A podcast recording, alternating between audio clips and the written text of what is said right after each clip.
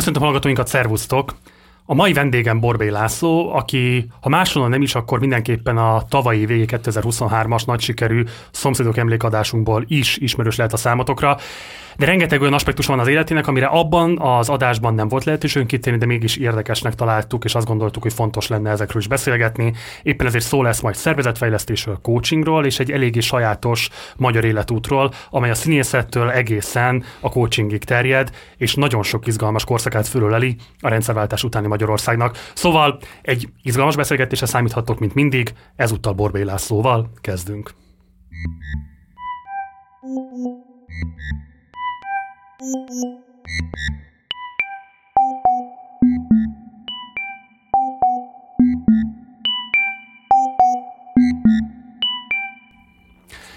És akkor köszöntöm is a stúdióban Borbély Lászlót. Szervusz, köszönjük, hogy elfogadtad a meghívást. Szervusz, én köszönöm a meghívást. Kezdjük azzal, hogy milyen viszonyok csapottak le hozzád a szomszédok emlékadással kapcsolatban. Tehát hogyan fogadta az ismerősi köröd egyáltalán, milyen vélemény jutottak el hozzád? Ennél rosszabb a helyzet. Megint, megint ugyanúgy éreztem magam, mint amikor forgott a sorozat. Az emberek néztek az utcán. Tehát én ugye, hogy mondjam, a sorozat óta ilyen nem volt, és én szép lassan el is szoktam ettől, mi több imádtam. Én, engem egy kicsit zavart az a fajta népszerűség. Tényleg? Aha, hát úgy értem, hogy annak, a, hát azért annak voltak túlkapásai. Tehát azért ott a legtöbb pincér megkér, kollégának hívott, és megkérdezte, hogy miért nem én szolgálom őt ki. Szóval azért voltak ilyen viccesebb jelentek is, de én egy idő után ebből úgy elege lesz az embernek őszintén, és, és én nem bántam, hogy ennek vége van. És nyilván nem olyan mértékben, de van egy pici hype ezután, a történet után, ami most itt szilveszterkor lement nálatok. Összességében mit gondolsz?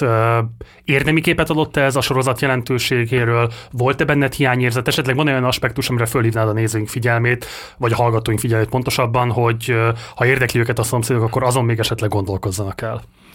Hát engem a szomszédokkal kapcsolatban mindig egy dolog izgat, és azt szerintem az, amit itt csináltatok, az ugye a szereplőkről, illetve az alkotók, tehát a stábról szólt, és mint ilyen, nyilván egy nagyon szép összképet adott. Voltak benne olyan mondani valók, amiket én is egyébként meglepve hallgattam, hiszen például a Bújtor sztorit nem ismertem teljességében, amit ti eléggé kibontotok ebben az adásban. Ami engem nagyon érdekelne, és az nem derült ki az adásból számomra, hogy az embereket ez mennyire érdekli még.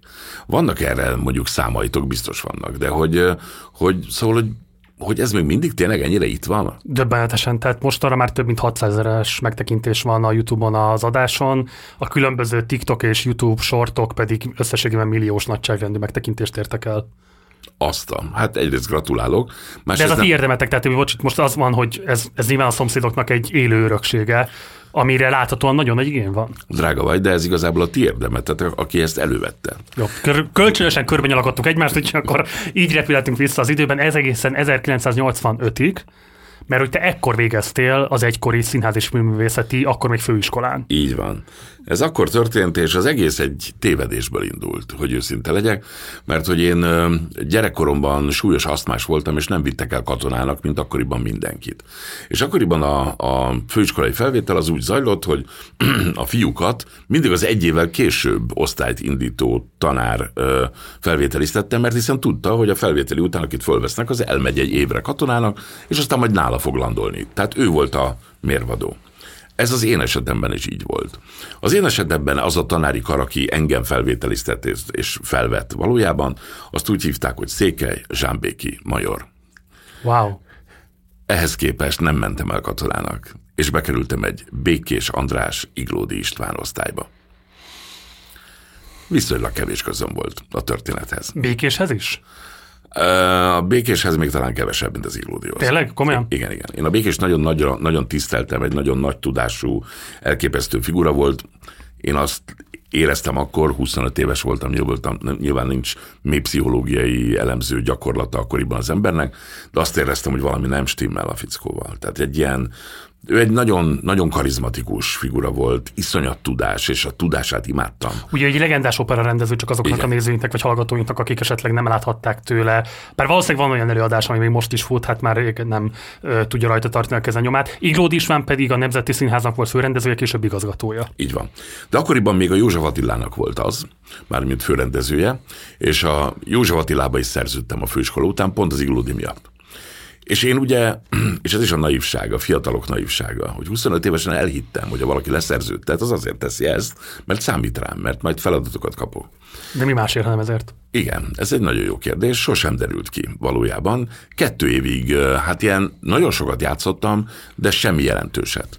Tehát amikor az ember pályakezdő, akkor nem arra vágyik, hogy a mm, Dörmögőik Vidám Parkja című darabban játsza Dörmögő Marcit, hanem arra vágyik, hogy valami komolyat ledobjon az asztalra, amitől majd elindul a karrierje. Én nekem ez évekig nem sikerült, és elkezdtem kutakodni. És egyszer a Pista mondott nekem valamit, ami engem akkor nagyon megérintett. És azt mondta, hogy Lacikám, a te karakterednek öregedni kell. Akkor leszel jól, amikor beleöregszel a saját lelkedbe. És azt kell mondjam, hogy igaza volt a fenegye meg. Nem örülök neki, de ez van. Nem akarom elvitatni a mondat igazságtartalmát, de kicsit ez ilyen kincstári mondásnak tűnik, amivel egy főrendező mindig le tudja kenyerezni az éppen aktuálisan elégedetlenkedő színészt. Ennél jobb volt a viszonyunk. Okay. Éreztem a figyelmét tényleg, és azt is éreztem, hogy bizonyos értelemben tehetetlen, tényleg nem volt. Tehát ha ránézek, és akkor jön magamra, én sem tudtam volna, hogy mit, de tudtam volna, mondjuk a Zsámbéki székelyhelyében tudtam volna, hogy mit adnék neked. Ugye 91 jöttél a József Attila színházból, akkor Léner Péter volt a vezetője ennek a teátrumnak egészen 2010-ig, amikor különböző, hát egészen szélsőségesen botrányos anyagi umbuldák miatt őt menesztették, de jól tudom egyébként, hogy vádat soha nem emeltek ellene, és egyébként a mai napig nem lehet tudni, hogy hova tűnt el több száz millió forint. De visszatérve 91-be, neked miért kötött útilaput a talpadra Léner Péter? Ott is volt egy mondat. Azt mondta nekem Léner úr, aki akkor 30-at játszottam egy hónapban, reggeltől estigben voltam a színházban, 8 produkcióban futottam, ebből kettőben akkor már főszerepben, és egy mozdulattal kivett mindenből, ami azt jelenti, hogy gyakorlatilag utcára kerültem jövedelem nélkül. Ez akkoriban nem volt szokás. Tehát az volt a szokás, hogy az, aki mondjuk nem akart megtartani a társulatban, annak azt mondja, hogy van egy éved, kifutnak a darabok, amiben játszol, addig keresel egy kis pénzt, minden rendben és békés vállás van ez egy üzenet volt, amitől ő engem így elvágólag kirakott a történetből. Az üzenet arról szólt, hogy amit ő kisfogalmazott, nem csak jónak kell lenni, mondta ő, hanem jónak is kell látszani. Bum, egy újabb közhely. De hogy miről is szól ez valójában? Arról szól, hogy akkoriban ugye az illódiék még egy progresszív csapatnak számítottak a Lénerhez képest. És ehhez képest akkoriban úgy tűnt, hogy a társulat bizonyos tagjai, vagy talán az egész társulat is bele tud szólni abba, hogy ki legyen a következő igazgatója. És hát én ezerrel mentem az illódi irányába. Nagy tanulás a jövőre. Hm. Tehát gyakorlatilag a belső hatalmi harcok eldöntötték a te Így van. pályakezdés ből adódó sorsodat. És én kikerültem az, egy színházi kötelékből, ahol egy nagyon furcsa, igazából sose éreztem magam otthon, de mégiscsak az volt az a hely, ahol oda jártam, ahol tanultam a szakmát, ahol ö, rám érzett a közönség, aminek, aminek volt egy ilyen vonzása. És ez csak benne voltam egy légüres térbe. És arra gondoltam, hogy valamit kezdenem kell magammal, ami nem tesz kiszolgáltatottá. És ez a nem tesz kiszolgáltatottá vitt el egy olyan irányba, és egy véletlen, ami megalapozta a következő karrierállomásomat, ez pedig a marketing kommunikáció, ami tök fura volt akkoriban. Amire mindjárt rá is térünk majd, de ugye 95-ben csatlakozol be a szomszédokba, amiről hosszan beszéltünk az emlékadásban, de a kettő között van még egy fontos dolog, ami a nevethez kötődik. Magyarország első igazán széles körben ismert és uh, idézett reklámspotja, ami egy kicsit már rávezet a marketing kommunikációra. Ugye ez volt a mosópor reklám, amiről sokáig úgy nyilatkoztál, hogy az igazából neked tacsa tette a karrieredet, mondhatjuk ezt így? Tehát, hogy legalábbis egy olyan skatujába tett be színészként, aminek a meghaladása meghaladta a lehetőségeidet ezt követően. Ezt ma el nem tudjuk képzelni, hogy mi volt akkor. Ugyanis az történt, hogy ma, amikor minden ö, jobb és még jobb és kiváló színészünk is reklámszerződésekre vadászik, hogy meg tudjon élni. Sőt, akkor... tehát influencerkedik orva szájba, amilyen social media felület, ez csak hozzáfér. Amihez csak hozzáfér. Na, akkoriban ez egy tilos ez egy no zóna volt. Igen. És gyakorlatilag attól, hogy én elvállaltam ezt, amiből egyébként egy hatalmas castingban, amiben kosúdiasok álltak mellett, a kis túlzással, de ilyen nagyon ismert, nagy színészek. Most nem akarok neveket mondani, de nálam sokkal jobban, hogy mondjam, népszerűbb figurák. És én kaptam meg, mert karaktert kerestek. Tehát nem a, a művészet volt ott a fontos, hanem hogy milyen a karakter. Na, ebben a sztoriban egyszer csak összezárt a szakma. És azt lehetett látni, hogy akkoriban ö, ment a kabari konferencia. Én egy jazzének szakot végeztem a főiskola után még. Tehát, hogy egy olyan ö, adottságom volt, ami, ami erre abszolút alkatilag is és minden szinten is predestinál. Zenekart is alapítottál. Volt minden, igen. Énekeltem jazz igen, van lemezem, szóval ilyenek. De hogy ebben a történetben az, hogy három helyen, ahol kitűzték a Kandereb kabarét, egyikben sem kapom meg a konferenciét, ezt egyetlen egy ember megindokolta, és az Kerényi Imre volt. Isten nyugosztalja, aki nagyon becsületesen azt mondta nekem a Madácsban, ahol én egyébként a macskákban játszottam, tehát hogy azt mondta nekem a Madácsban, hogy kérlek szépen, hogy engedjelek ki a színpadra egy mosóporos dobozzal a kezedben. Erre nekem volt egy válaszom, amit nem szoktam idézni, mert nem annyira szalonképes. Szinte nyugodtan elmondhatod itt. Hát csak annyit mondtam, hogy na, arra úgy ez egy olyan ostobaság, amit én meg se hallok. Na most a Kerény akkor országvilág ura volt, és az hát egyes számú... Igen. igen. Hát valószínűleg nem tett jót ez a mondat sem nagyon. De mindegy, a lényeg az, hogy, hogy ebből, a, ebből az egész történetből egyszer csak rájöttem arra, hogy lehet valami előnyöm. És ez az én utam valójában. Most nem akarok egy ilyen nagy összefoglalót csinálni, még szerintem elég sok van hátra, remélem. De rájöttem arra, hogy mindig, amikor valami szardob az élet, abból lehet, tényleg lehet valami jót csinálni.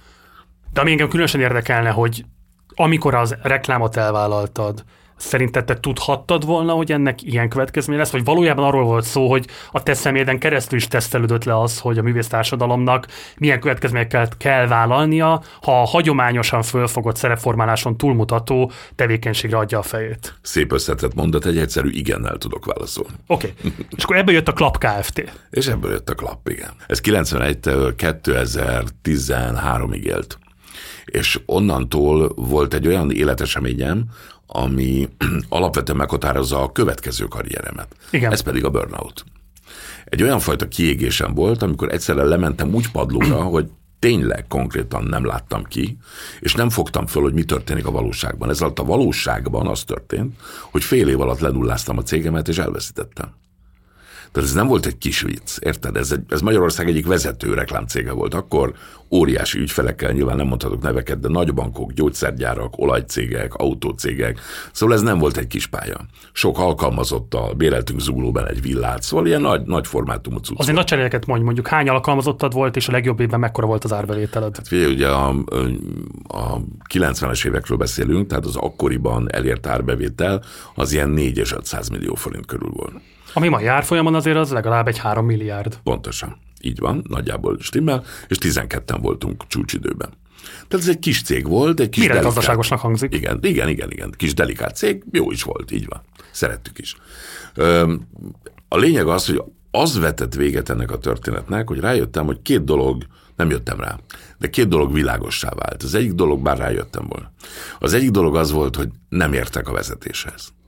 Tehát, hogy én zseniálisan adom el a saját koncepcióinkat, zseniálisan tárgyalok le díleket és feltételeket és minden ilyesmit, de vezetni azt sose tanultam meg, és éppen ezért értetlenül állok az előtt, hogy mit csinálnak alattam az emberek, hogy hogyan történhet meg ez vagy az a cégen belül, amikor mi nem erre szövetkeztünk. Nem tudtam helyzetkezelni, nem értettem, hogy mi az, hogy teljesítmény, nem értettem, hogy azt értékelni kéne, követni kéne, stb.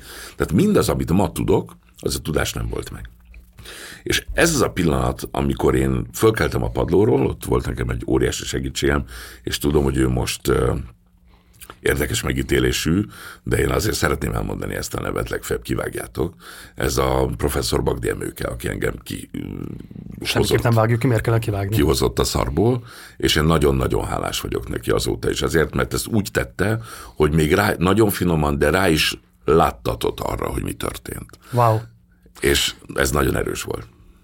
Rengeteg kérdésem van ezt kapcsolatban, de muszáj visszamenni a 90-es években, van még egy esemény, ami hozzád kötődik, és szerintem különösen fontos, korát megelőző jelentőségűnek tűnik, hogy 95-ben egy fesztivált szerveztél többet magaddal, ez volt a Pozitív Fesztivál az AIDS ellen, ami aztán a Pozitív Gondolkodók Fesztiváljaként ment tovább. De ugye eleve a, a HIV pozitív tehát a hívvel, étszel kapcsolatos közbeszéd az rendkívül fejlett volt a 90-es évek elején.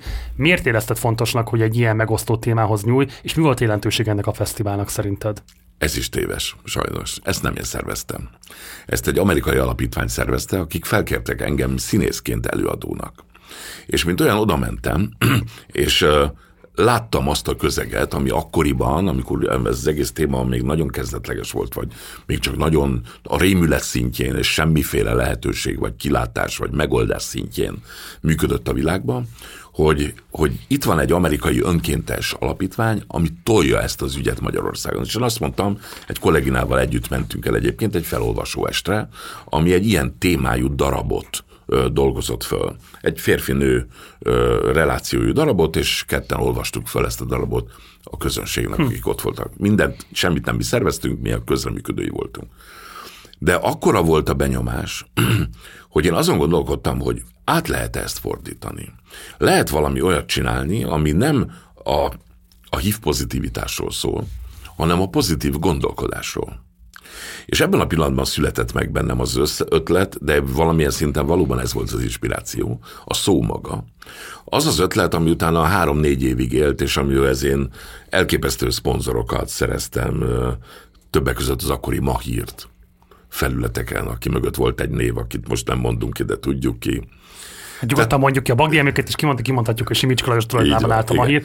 Tehát nagyon-nagyon érdekes figurák álltak mellett, ezek mind személyes viszonyok voltak. Tehát bocsáss meg, tehát az első fesztiválon fellépő voltál, és az abból egy, inspirálódva. Az egy másik fesztivál az egy másik fesztivál, de abból inspirálódva ennek egy, egy folytatását szervezted nem, meg. Nem, semmi köz, ezt akarom valahogy megértetni, nem volt folytatása. Okay. Az egy sztori a hív pozitivitásról, ez egy sztori a pozitív gondolkodásról. A kettő nem függ össze, csak benne van ugyanaz a szó. Mi volt jelentőség a pozitív gondolkodásnak a 90-es évek közepén? Tehát miért érezted fontosnak ezt?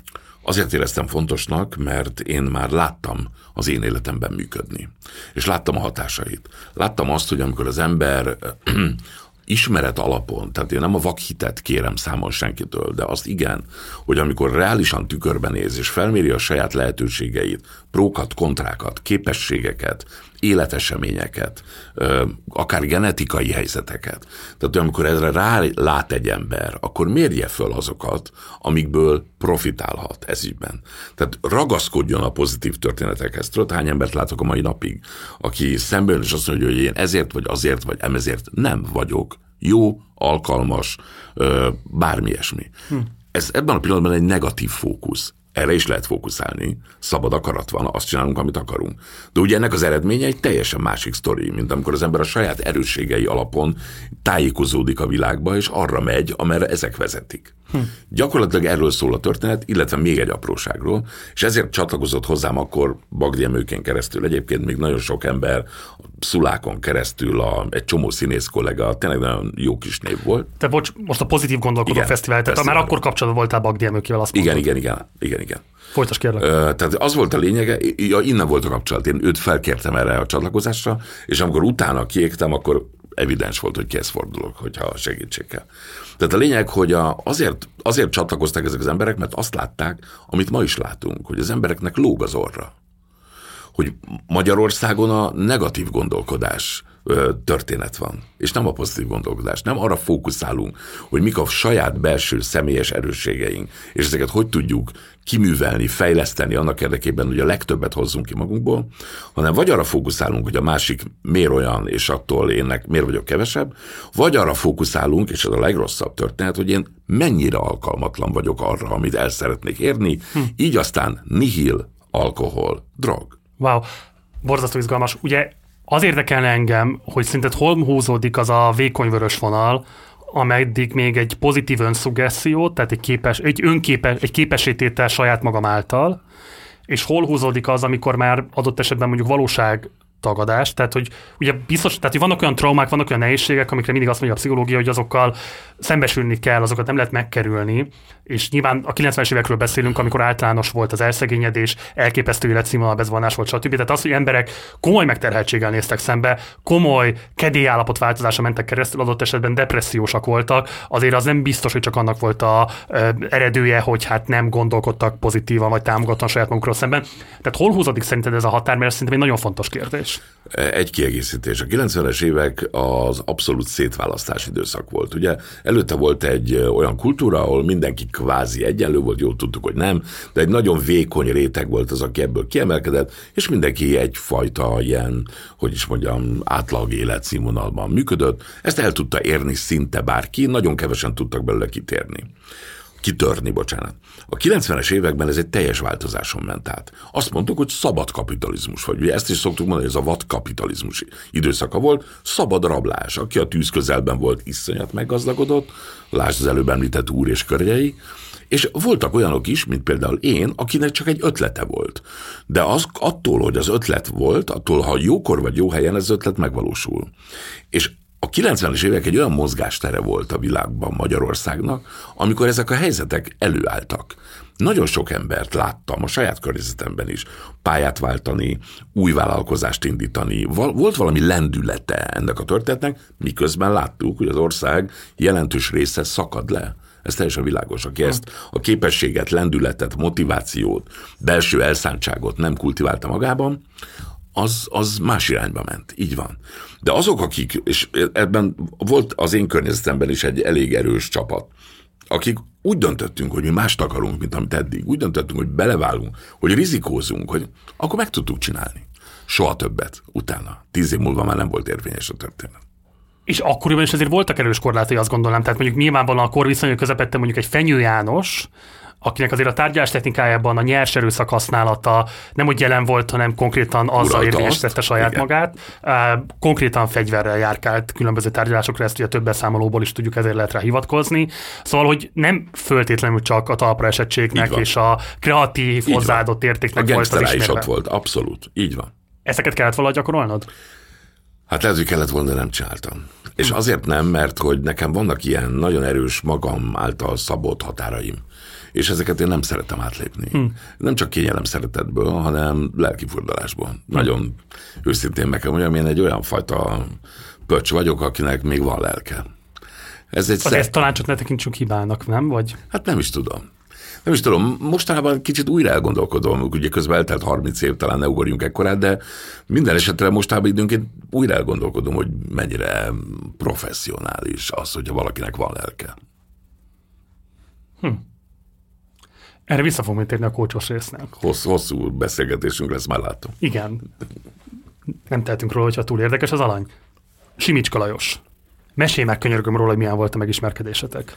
Hát az uh, szerintem annyira atipikus, hogy én szívesen elmesélem, de semmi történt. Bementem hozzá a mezőről. Tehát konkrétan bekopogtam az ajtón. És azt mondtam, hogy én vagyok egy fiatal színész, nem volt szomszédok még, nem volt semmi ilyesmi. Vagyis volt már, csak én még nem voltam benne színál. Iszonyat mázlén volt, látott valamiben a József Attilában. Aha. Tehát ő tudta, hogy én ki vagyok. És amikor előadtam neki ezt az egész pozitív gondolkodók, én azt hittem, hogy azt fogja mondani, hogy ez egy katyfasz. Hát ugye azért ez egy, hogy mondjam, nagy hírű, viszonylag ismert üzletember volt, mindenféle, nyilván nekem nem volt róla konkrét tudásom, de hát a plegykákat persze én is hallottam, hogy mi történik. Szóval én a boldogtalanok egykedűségével mentem be hozzá pénzért, és megkaptam. Hm egy tárgyalással. És azt nem tudom, hogy mi volt, tehát sosem derült ez ki számomra, én egy kicsit féltem tőle őszintén, de hogy... Ö, ez hányban volt, bocsáss meg? 90, várjál, ö, egyben, Aha. azt hiszem. Igen, 90 vagy 91, valahogy így. És hogy, és hogy nyilván nem kértem sokat, mondtam, hogy ez egy kulturális fesztivál, aminek az üzenete, hogy, hogy az emberek alakítsák át a gondolkodásukat, tele van kulturális eseménnyel, a Várszínháza a Várszínház volt a színhely, azért az is egy elég érdekes ma, ugye mi van a Várszínházban. Szóval, hogy egy, tehát az egész történet ö, ö, így indult, és a csávó ült előttem rezzenéstelen arccal, a mai nappal emlékszem, egy kászót nem szólt, és azt mondta a végén, amikor elhallgattam, és így néztem rá, hogy akkor most tessék már mondani valamit, azt mondta, hogy oké. Okay. Hogy? Mondtam én. Tehát, hogy ez így, igen? Mondta, hogy igen, igen, ez nekem tetszik. Ez nekem tetszik. Miért volt érdeke támogatni téged? Fogalmam nincs. Sose indokolta meg. Mennyi pénzt adott? Hát arra már emlékszem, őszintén azért ennek 30 éve, tehát hogy nem tudom már, hogy mennyi pénzt adott, de azt tudom, hogy a, nem is pénzt adott, tudod, adott plakáthelyeket, Aha. és vállalta a plakátnyomást. Ez történt. Igen. Én a cégemmel ugye a grafikusaimmal megcsináltattam a plakátokat, az rendben volt, és, a, a, és ő, ő vállalta a nyomást és a kihelyezést, és ez egy óriási cucc volt. Tehát akkor ezek azért úgy, hogy mondjam, sok milliós tételek hm. voltak. Teleszórta vele a, nem csak a várost, a várost nagyon, de az országot is, és ilyen kiemelt helyeken. Tök jó volt.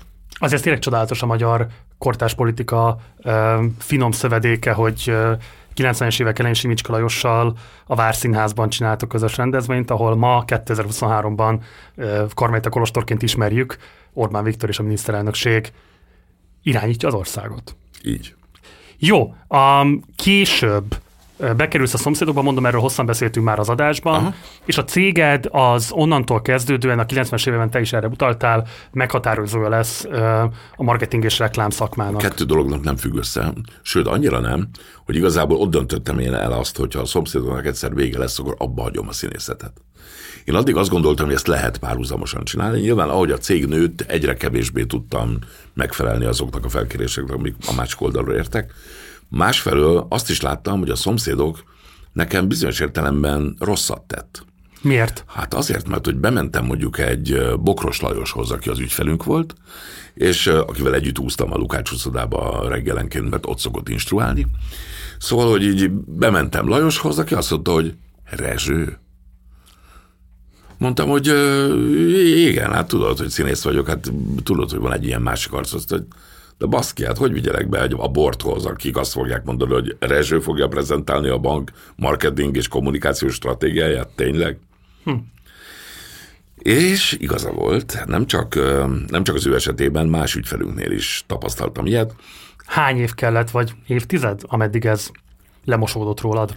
Hát épp az előbb említettem, hogy a Partizán nevű méltán híres média ugye leadott egy összefoglalót, amiben én egy epizód szereplője voltam ennek a történetnek, és visszatértek az aranyévek, és megint mindenki előre köszön az utcán.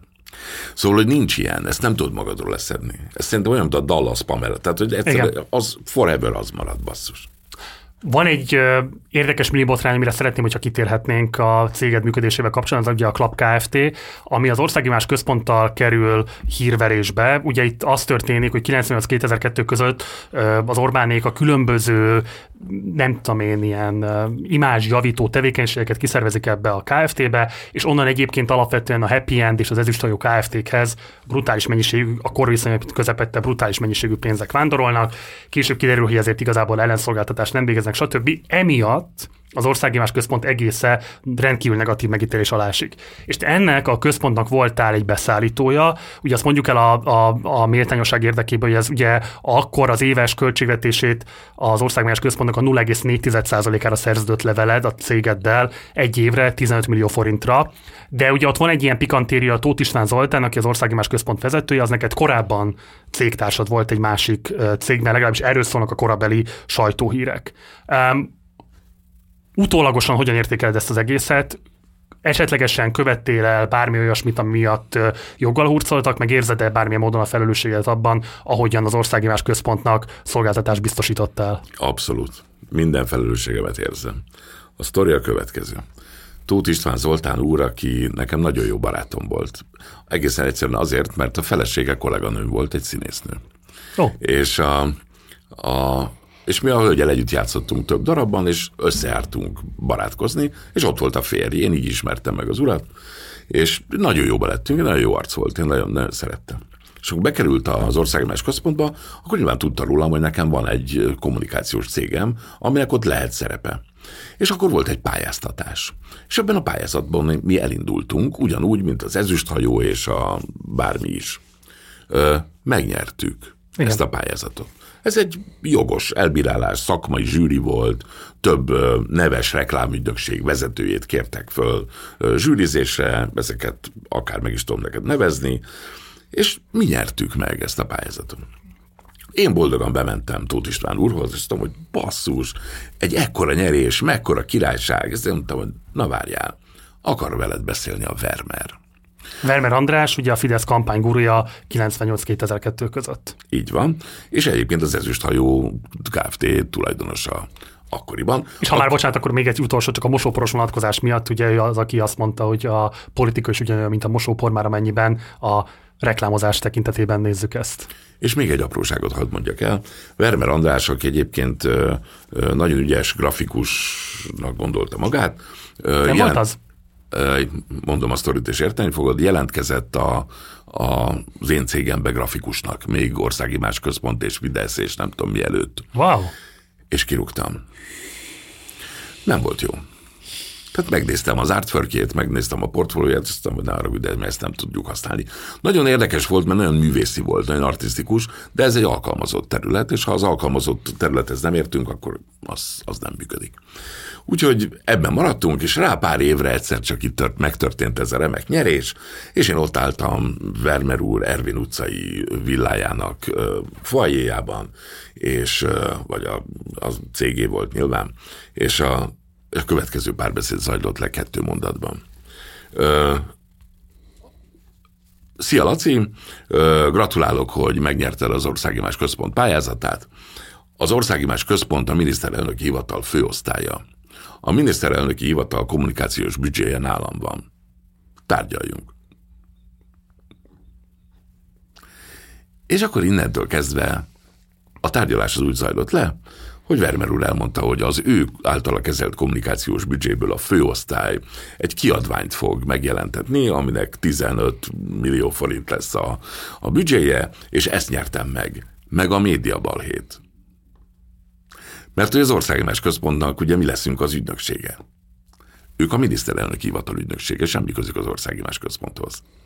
Tehát az egész országimás központ, ami egy ilyen balhé központnak volt számva az egész történetben, hogy vigye el a balhét nagyon sok más ügyről, el is vitte, azt viszont én kaptam meg, és én védtem ki az összes támadását 15 millióért. Két dolgot tettem volna. Kimegyek. Azt mondtam, hogy asszál egyedül. És ebben a pillanatban ez a dolog rendben van. Nem tettem. Ez az én hibám volt. És akkor, amikor kezdődött az egész balhé, kezdődött a balhé velünk, kezdődött a balhé ezzel a nyomorultal, aki egy ugyanolyan bábú volt, Tóth István úrról beszélek. Szegény, őszintén sajnáltam, mert mindenki vele törölte fel a padlót, semmi köze nem volt semmihez, minden mögötte történt. Akkor azért tartottam ki, mert őt szerettem volna benne támogatni. Tehát hm. azt érzem, hogy ha ott hagyom, akkor egyedül marad. Úgyhogy ez, ez volt az én jó kalandom a miniszterelnök hivatalán. Tehát, ha jól értelek, pofozózsáknak kellettetek ti. Mint utólag kiderült, igen. De ezt elég nyíltan a szemedbe mondta a Vermer. Hát ott már nem volt miről beszélgetni. Mi leszerződtünk az Országos Központtal ezre a remek összegre és a remek feladatra. De amikor realizáltad, hogy az elnyert összeg, illetve a feladat, amit el kell végezni, illetve az ehhez társított egyéb elvárások és feladat együttes, hogy ez azért valószínűleg nincsenek állban, öm, nem fordult meg a fejedben, hogy ezért nem fogod tartani a hátadat? De megfordult. És csak azért nem tetted meg, hogy fölállsz, mert a Tóth István Zoltát nem akartad magára hagyni? Nem, csak azért nem tettem, hogy megkért rá. Hogy egy évet bírjunk ki, és egy év múlva ő is feláll. Hm. Egy év múlva én felálltam, ő nem állt fel. A cégen belül ez komoly feszültségeket okozott neked? Mármint a saját cégemen Persze. belül? Hát nézd, a saját cégemet akkor én vezettem. Ö, az, hogy az embereim egyetértettek, vagy nem, ö, ez egy feladat volt. A, egyébként a többi feladatunk mellett eltörpülő feladat, de feladat volt. Egy folyamatos jelenlét, és az én cégtársam, aki akkor egyébként egy csendes társ volt, tehát nem volt igazán beleszólása az ügyekbe, ő vitte az administratív folyamatokat, nagyon sok háttér dolgot csinált, de nem, nem ő volt a tárgyalópartner, nem ő szerzett üzletet, stb. Tehát ő például azt mondta nekem, hogy figyelj, ez még jól jöhet. Tehát, hogy, hogyha mi bemaradunk ebben a történetben, akkor lehet, hogy kapunk másfajta munkákat is. Tehát, hogy ne rúgjuk magunkra az ajtót. Mondtam, hogy oké. Okay. Hm. Aztán utána ránk rúgta az ajtót a tévéhíradó és minden más is. Úgyhogy ez bejött. Magáról a marketingről szeretném még egy körben kérdezni, mielőtt rátérünk a coachingra, mert nagyon izgalmas szerintem az, hogy részben a reklámiparnak a különböző mélységeiben is szereztél tapasztalatot, aztán pedig a vezető képzésben, vagy szervezetfejlesztésben is ilyen szempontból. És a Pető Péternek volt a 24.hu főszerkesztőnek egy 2016-os cikke, amiben először fogalmazta meg, és azóta visszatérően szokott rá utalni, hogy mi a marketinggel az igazi probléma abban az értelemben, hogy hogyan járul hozzá a demokratikus deficit ez a különböző társadalmakban. És úgy fogalmazott ebben a cikkében idézem őt, a reklámokból mindenki megtudhatja, hány sztár fogyasztja a jogkurtot, 10-ből 9 fogoros, melyik tubust ajánlja. A komplet marketing és PR iparág arra épült, hogy e látványvilágban eladja a terméket, növelje a fogyasztók bizalmát, javítsa a cég hírnevét. Hány olyan fogyasztó van, aki utána néz, kik voltak azok a fogorvosok, akik azt a fogkrémet ajánlották? Ha csupán a jogkút színvonala számítana, minek kellene olimpikonokat, modelleket szerződtetni a hirdetéshez? Ha viszont így épül fel a piac, így épül fel a politika is.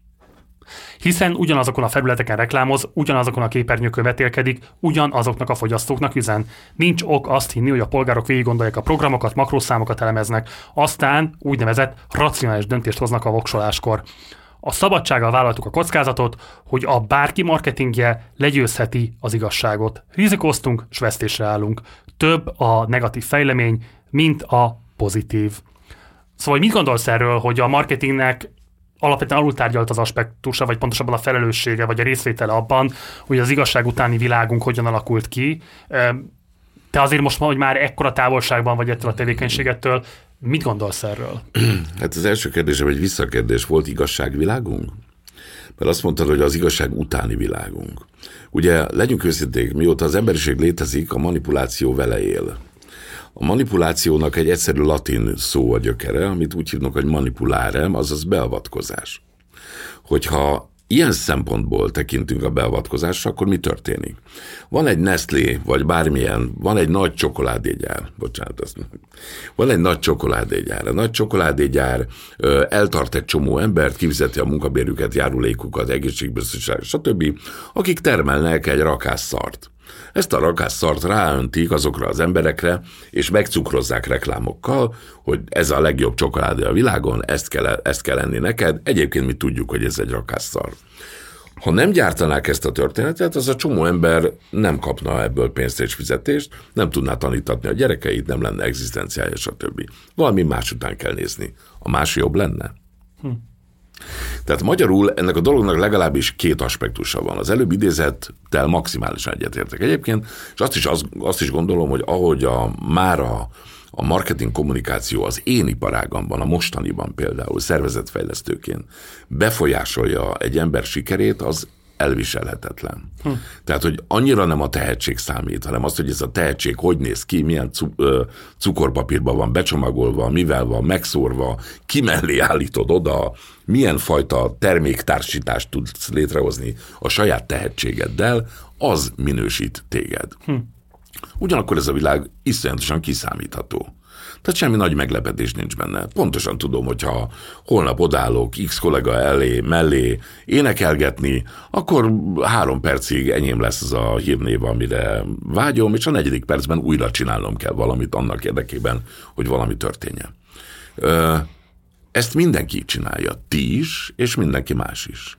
Tehát az, ahhoz, hogy te egyenletes minőséget tudj produkálni, ehhez szükséged van arra, hogy az emberek nézzenek. Az, hogy az emberek nézzenek, szükséged van arra, hogy promóciózd magad.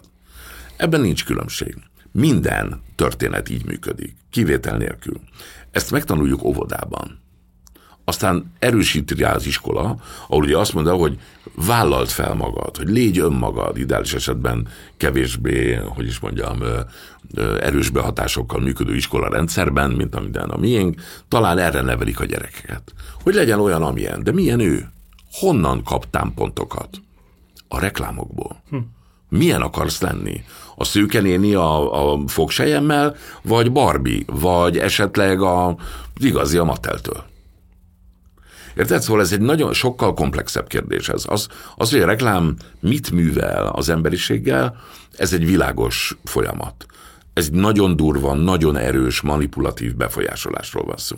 Ez nem kérdés. De neked ennyire kritikus a viszonyod a műfajjal, akkor van konfliktusod is magaddal azzal kapcsolatban, hogy mivel töltöttél másfél évtizedet az életedből? A konfliktusom ott tetőzött ebben a történetben, úgy, úgy kiégtem benne, mint semmi másban, azóta se és előtte sem. De ezért alapvetően, mert ennek egy ilyen típusú, hát azért általad eléggé élesen negatívnak leírt társadalmi hatása van? Hát nézd, én akkoriban nem gondolkodtam még ezeken a hatásokon.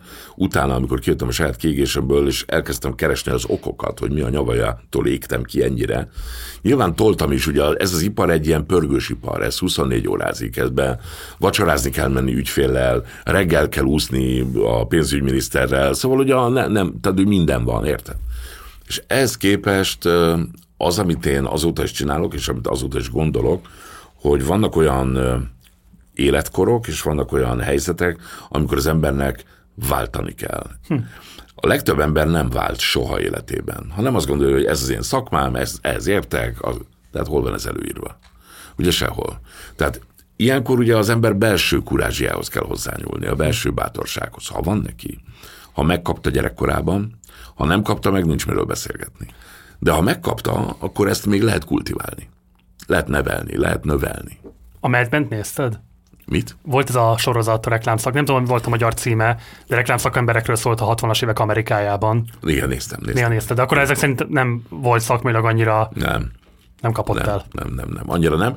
Viszont annyira igen, hogy ebben az egész pörgésben, ebben az egész iszonyat hype-ban, ami 365 napon keresztül 0-24-ben zajlott, 10 év alatt egyszerűen elfogytak az egyébként nem kis méretű energiáim. Wow azonnal rátérünk, még egy pillanatra Verben Andráshoz akartam visszakanyarodni. Őt te szakmailag hogyan értékeled? Mert ugye alapvetően rendkívül komoly elismertsége van. Most nem a morális megítéléséről beszélek, mert abban valószínűleg uh, politikai oldalak szerint uh, eltérhetnek a vélemények, de abban, hogy ő Magyarországon először 98-ban a polgári Magyarországra épített, szlogenre épített uh, kampányával a Fidesznek nagyon komoly előnyt tudott kovácsolni az MSZP-hez képest. Szóval emiatt itt azt gondolják, hogy gyakorlatilag az első nyugati értelemben vett politikai kampány kampányguruk egyike volt?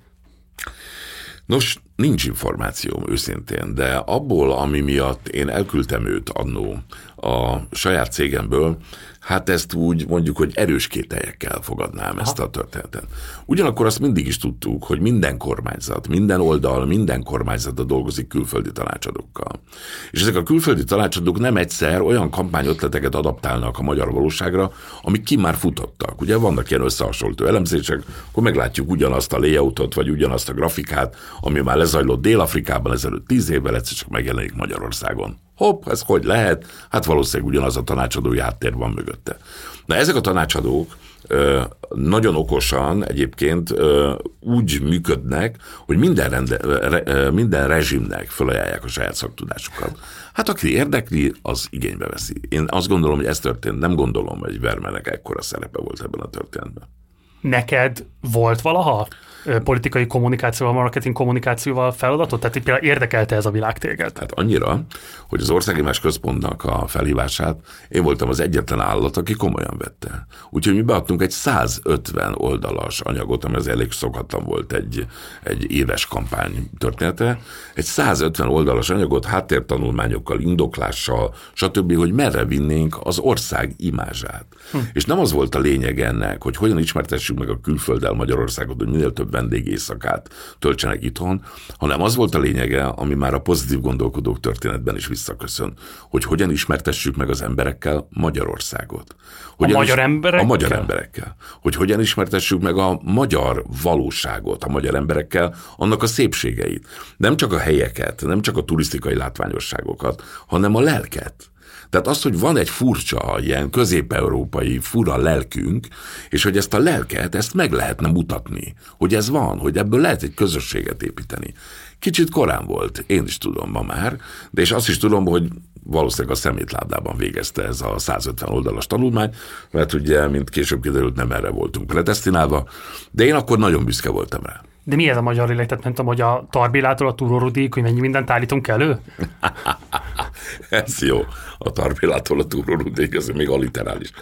A, hát igen, így is lehet fogalmazni. Igazából arról szól a történet, hogy a, a büszkeségről. Tehát arról, hogy van egy ország, amelyik állandóan szapulja magát. Tehát, hogy mi vagyunk az a nemzet, aki állandóan iszonyat szélsőséges amikor már igazmondóra issza magát az ember a falusi kocsmába, akkor magyarkodik. Egyéb esetben, amikor bemegy a közhivatalba, bemegy az orvoshoz, bemegy a postára, akkor anyázik ugyanabban a kontextusban, amikor az országról van szó. Akkor hol az igazság, ez a kérdésem. Hm. Tehát hol a néplélek? Az anyázós, postahivatalos, orvosi rendelős, nem tudom miben, vagy akkor, amikor éppen a harmadik szilva után már minden jó, és, és én magyar vagyok, és itt születtem, ez a hazám, stb. Hm. Úgyhogy én azt gondolom, hogy mind a kettő az igazsághoz tartozik, de nincs rendezve, nincs rend az emberek lelkében, De ezt lehet szerinted központi kormányzati eszközökkel rendezni? Ö, azt nem hiszem, hogy lehet, de azt lehet, hogy egy központi kormányzat mit üzen ez ügyben. Aha. Nem gondolom, hogy rendezni úgy kell, hogy meg kell mondani, hogy ez erre van vagy arra, de azt igenis gondolom, hogy állást kell benne foglalni. Hm. Hogy nekem mit jelent ez és a 2000-es években sem kapott el a politikai kommunikáció, tehát azért akkoriban gyakorlatilag a legmenőbbnek gondolt reklám szakemberek mindegyike dolgozott valamilyen pártnak, sőt, bizonyos értelemben szakmai elvárás, sőt, az igazi presztízsépítés azon keresztül volt realizálható. Nem kapott el soha egyszer sem az, hogy egy jelöltnek, vagy egy választásnak az esetén valamely pártnak a szolgálatába szegődj? Egyszer Bajdai Gordon azt kérte tőlem, hogy hívjam fel reggel fél nyolckor. Még aludtam. De, tehát, hogy, ez, ez de, mik, de mikor, mikor kérte ezt már, amikor miniszterelnök igen, volt? Igen, igen, igen. De most bocsáss meg, de ha a mindenkori magyar miniszterelnök azt mondja, hogy legyen Hívjam kedves fölhívni fél nyolckor. Kutya kötelességem fölhívni fél nyolckor? Hát az egy telefonhívást egy cégvezetőként azt gondolnám, hogy a cégnek a jól felfogott érdeke, hogy legalább fölhívd. Én azt gondoltam, hogy a cégnek aznap az a legjobb felfogott érdeke, hogy én kialszom magam. Úgyhogy ez történt. És akkor Bajnai Gordon mai napig várhatja azt a hívást. Szegény, valahogy túlélte szerintem. De hogy visszatérve, és ez nem vicc, ez egy valódi sztori, de nem ezért, tehát nem, hogy azt hidd, ez nem arrogancia, vagy nem valamiféle nagy képűség. Ez egyszerűen arról szólt a történet, hogy nyilván én egyszerre nagyon vonzódtam ez a történethez, mint a hatás egyik legfontosabb lehetőségéhez, amit egy, egy kommunikációban dolgozó, vagy kommunikációs területen dolgozó ember elérhet. Másfelől ugyanilyen szinten taszított a történet. Mert láttam, hogy kik dolgoznak ebben a, ebben a politikai kommunikációs iparban, ennek a nagyon nagy részét nem kérem, nem kérem emberileg. Hm. Tehát, hogy nekem ez egy iszonyat fontos dolog, és tudom, hogy nagyon fura, és az is lehet, hogy szentimentálisan hangzik, ha úgy, akkor vállalom. Én nekem iszonyat fontos volt az, hogy, hogy milyen, milyen közeg az, amelyik körülvesz. Hogy milyen értékrendű figurákkal dolgozom együtt. Mert vannak olyanok, akikkel nem tudok együtt dolgozni, és azon nem is erőlködnék. Hm. Ennyire egyszerű. De intellektuálisan sem érezted azt, hogy ez egy olyan típusú kihívás, ami a te karakteredhez passzolna, nem? Gondolod, hogy az intellektus le tudom választani magamról? Nem, ezt mondom, hogy, hogy épp az, hogy nem tudod. Tehát ezt Persze. gondolom, hogy, hogy a szakmai libidódat biztos, hogy megmozgatta az, hogy politikai kampányokban A pénzügyi is... libidómat mozgatta meg először. Aha. De a szakmai nem annyira. A szakmaiban olyan hogy mondjam, nézd, ha valaki ügyfél, látott már ügyfelet marketing kommunikációs ügynökségben, akkor pontosan tudja, hogy azok minősége nagyon sokféle. Hát. Van egy remek példám arra, hogy amikor az embert szabadon hagyják alkotni, és utána finoman kritizálva kialakul egy végső megoldás, és van olyan élményem is, amikor leült a kommunikációs vezető a grafikus mellé a gép elé, és azt, hogy azt a zöld pöttyöt, azt oda, a pirosat meg oda. És akkor így ültünk mellette, és azt hogy ez, nem tudunk ezzel mit kezdeni. Ő a megrendelő fogja kifizetni, ott lesz a zöld pötty. De most a politikai kommunikáció a zöld pöttyös verzió. Hm. Nem érdekel. 2013 a kiégés.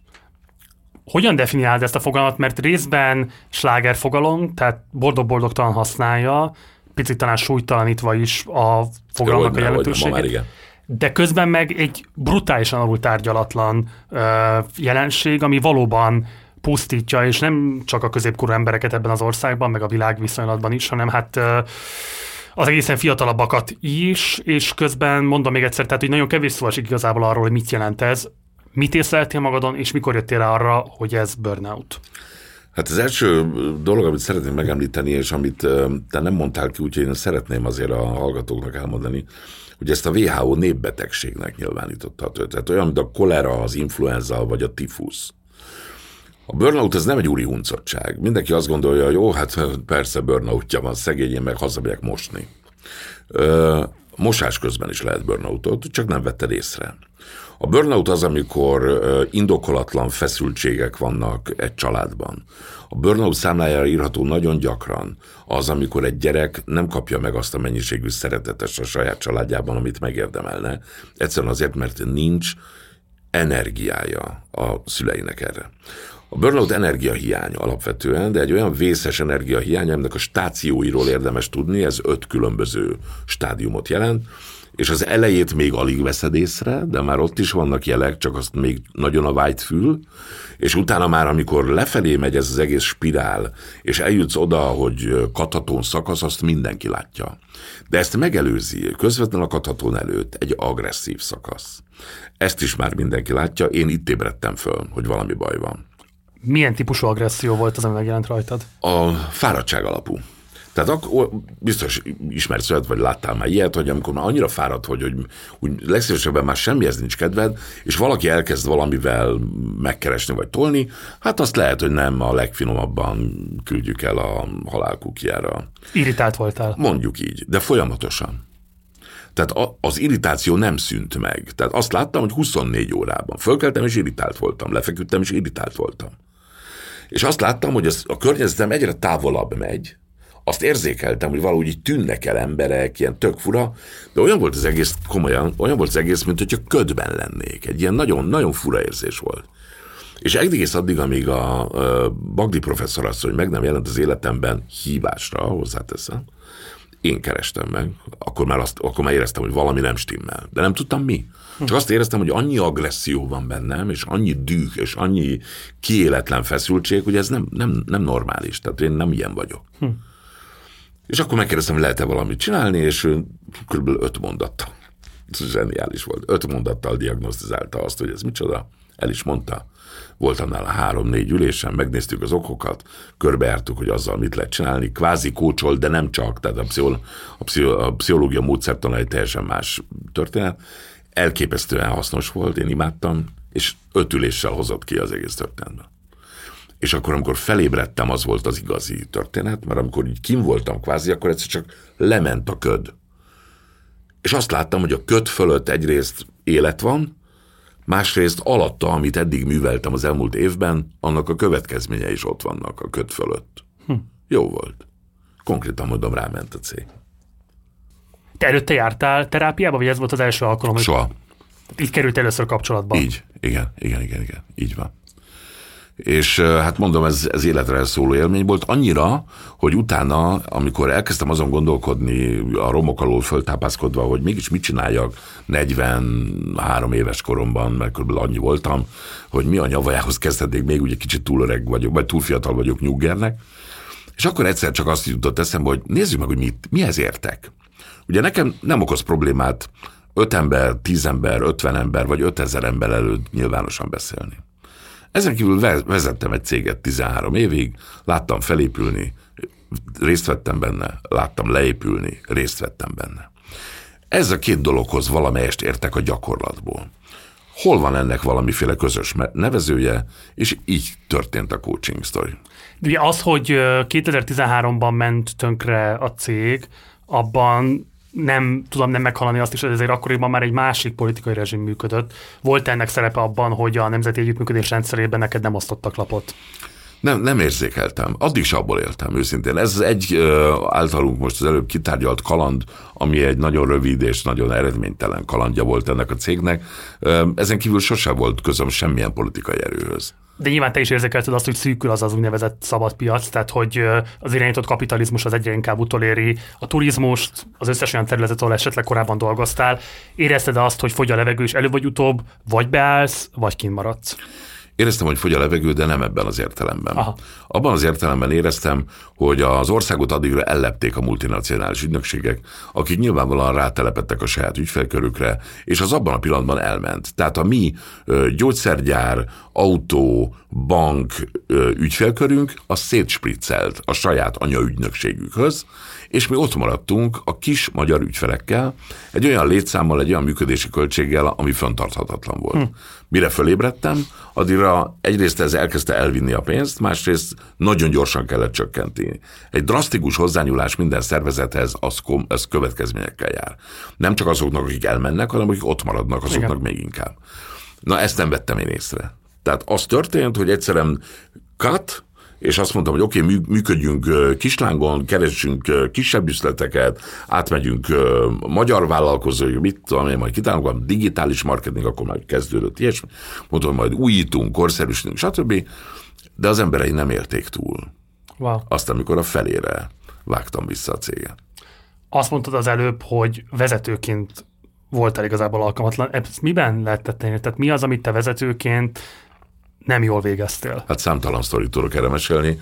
De Nincs most... a sztori, nem konkrétan szerinted mi az, ami miatt nem... Tehát, hogyha mégiscsak az a helyzet, hogy fölnövesztettél egy ö, nagy hatású, megfelelő, megrepen nagy árbevételű céget, akkor igazából ott mi volt az a vezetési hiány, nem vagy válság? Nem figyeltem az emberekre. Ez az én alapvető tanulságom ebből az egész történetből. Tehát, hogyha azokra az emberekre nem figyelünk, akik a bevételt termelik, és akiknek a jólétén múlik az, a well múlik az, hogy milyen minőségű ügyfélkör alakul, mondjuk gondolok az Ökantra, aki maga az ügyfél megtartó, legfontosabb ügy, ügyfél megtartó funkció. Ugye én megszerzem, ez rendben van, de megtartani nem én fogom, hm. hanem az, aki képviseli a céget feléje. Tehát ezek a figurák, hogyha nem megfelelő minőségűek, vagy demotiváltak, vagy éppen elkeseredettek, vagy kégettek, akkor itt nincs ügyfél. Abban a pillanatban nincs bevétel. Anyagi természetű is volt az elégedetlenség? Tehát nem fizetted meg őket elég jól, nem tartottad azt egy prioritásnak, hogy mondjuk az eredménynek akár De. a kárára jelentősebben újraosz? Nem, nem, nem, nem, nem anyagi volt a történet, szerintem nagy részt nem anyagi volt. A egyetlen ember, aki erről hajlandó volt velem részletesen beszélni, az egyébként a cég második embere, abban a pillanatban, amikor a legfontosabb konkurensünk elcsábította, akkor leült velem vacsorázni, és elmondta, nagyon hálás vagyok érte neki a mai napig egyébként, elmondta nekem azt, hogy ő mit lát problémának, és hogy ő hogyan csinálná másképp. Hm. És az nekem nagyon sokat segített egyébként abban, hogy utána még jobban kiégjek, mert rájöttem arra, hogy erre én alkalmatlan vagyok. Tehát én nem fogok úgy sakkozni az emberekkel, és kirúgni őket két hetente, és visszavenni avonta, hogy, hogy éppen nekem hogy jön ki jobban a TB-n. Wow. Értem. Ugye ez az SPA, vagy egybeolvasva a SPA tudásbázis Kft., nyilván beszédes a névválasztás gondolom. Um, hadd provokáljak egy kicsit, és hadd kérdezzek rá, tehát hogyha azt mondod, hogy vezetőképzéssel is foglalkozol, de vezetőként igazából nem tartod magadat jónak, vagy nem tartotta magadat jónak, akkor aki nem tudja, az mitől tudja jól tanítani? Ez nagyon finom, finoman fogalmaztad meg a kérdést. Ugye az a magyar mondás, hogy aki nem tudja, tanítja. A, a következő történik. Én akkor, amikor rájöttem arra, hogy ez bizony egy vezető hiányosság, ami nálam van, akkor két dolgot, két dologra jöttem rá. Egyrészt azon kezdtem meg gondolkodni, hogy hogyan lehet ezt másképp csinálni. Másrészt arra is rájöttem, hogy tanulnom kell. Tehát itt nincs mese. Tehát ez, ez egy olyan tudás, amit nekem meg kell szerezni. És amikor ezt megszereztem, és ez, ez bizony egy ilyen coaching típusú tudás volt, akkor rájöttem, mert az embereim a probléma. Tehát nem az volt a probléma, hogy nekünk nem volt jó a forecastunk, nem volt jó a, a pénzügyi menedzsmentünk, nem láttuk át tisztán a folyamatokat, ezek mind működtek. Nem figyeltem az emberre. Ez volt a számomra levonandó egyetlen tanulság ennek a történetnek, de ez mindent vitt is. Tehát ez, ettől tönkre is mentünk. Hm. És ebben a pillanatban én az a fajta evangelista lettem szervezetfejlesztőként, aki people focus. Aki azt mondja, hogy arra tessék figyelni, aki neked megtermeli azt, ami, ami a te marzsod, jutalmad, profitod, bármit. Hm ez nem, hogy mondjam, a coaching iparákban is ez nagyon erősen szétválik. Ugye van, aki nagyon erősen folyamat specialista, most vannak erre már különböző mindenféle szakszavak, amiket ilyenkor használjunk, ugye a, a lean módszertan, és mindenféle olyan módszertan létezik, többféle is, agilis módszertan például, ami most a legnagyobb divat. De ez, ezek hype ezek jönnek, mennek, mindegyikből marad valami használható tudás, de mindegy is a másik történet, de ez arról szól, hogy hogyan optimalizáld a termékeid útját a gyártócsoron, hogyan optimalizáld a készletgazdálkodást, hogyan raktároz úgy, hogy minden hely ki legyen töltve. Tehát ezek ilyen, inkább ilyen gyakorlati praktikák. Én a másik irány vagyok. A másik irány, aki a humán fejlesztés ben hisz és abban gondolkodik, és éppen ezért az SPA, aminek ez egy, egy rövidítés, és azért álltam ki, mert hogy ha kimondod azt, hogy SPA, akkor mindenki megkérdezi tőled, hogy a, hogy, tehát hogy egy szervezetfejlesztő céget miért hívnak gyógyfürdőnek. És akkor nekem, mint egy marketingesnek, módom van elmondani, hogy á, az nem SPA. Az SPA, Survey, Plan, Action. Úgyhogy így, igen. Tehát ez még a mocskos marketinges múltamból van a történet. Nagyon impozáns a referencia portfóliótok. Ugye föl van tüntetve a honlapon a Magyar Telekom, a Portfolio.hu, az HBO, a KNH, a Főtáv, az IKEA és az OTP, illetve Karácsony Gergely zuglói polgármesterként személyesen is ajánlja a cégedet. Mit lehet tudni, mennyi mondható el ebből, milyen tevékenységében segítetted Karácsony Gergelyt? Polgármesterként segítettem Karácsony Gergelyt, és ö, kócsként segítettem polgármesterként Karácsony Gergelyt, és innentől semmit nem fogok tudni erről mondani, mert nyilván kulcs és ügyfele között egy messze menő titoktartás van. Persze. Attól, hogy a Gergő fölvállalta ezt a számomra nagyon értékes ö, ajánlást a honlapomra, ettől ő nyilván fölvállalta azt, hogy mi köztünk volt egy kapcsolat, ezt én is most elmondom nektek, hiszen ő által a vállalt történetről volt szó, nyilván sem a témákról, sem a, a, az alatt az időszak alatt, amíg ő hozzám járt, mint kulcshoz, az ott felvetett ö, helyzetekről, emberekről nyilván nem tudok nyilatkozni. Vannak más politikai ügyfeleid? Kérlek szépen vannak, és ami még izgalmasabb ennél, hogy szeretném is, ha lennének. Mert hogy egyre inkább, ahogy öregszem, egyre inkább meggyőződésemé válik az, hogyha én azt a hatást, amit a pozitív gondolkodókkal elindítottam a saját életembe ezelőtt 30 évvel, újra implementálni szeretném, vagy újra meg szeretném próbálni eljuttatni a nagyobb tömegekhez, nem tudom kihagyni a politikát belőle. Hm. Tehát magyarul a történet, de miután közben kócs vagyok, és pontosan tudom, hogy minden politikus, legyen az bármilyen párt, bármilyen embere, úgy el tud akadni, úgy ki tud égni, olyan helyzeteket tud ö, teremteni, amiket, hogyha nincs kivel megbeszélni, konkrétan megkattan az illető. Tehát én, hogy mondjam, azért ennek látszanak a, a hozamányai. Tehát ugye látsz, látunk olyan figurákat a, a, a mai magyar politikai szenárióban is, akik időnként eltűnnek rövidebb, hosszabb időre, majd egyszer csak előkerülnek.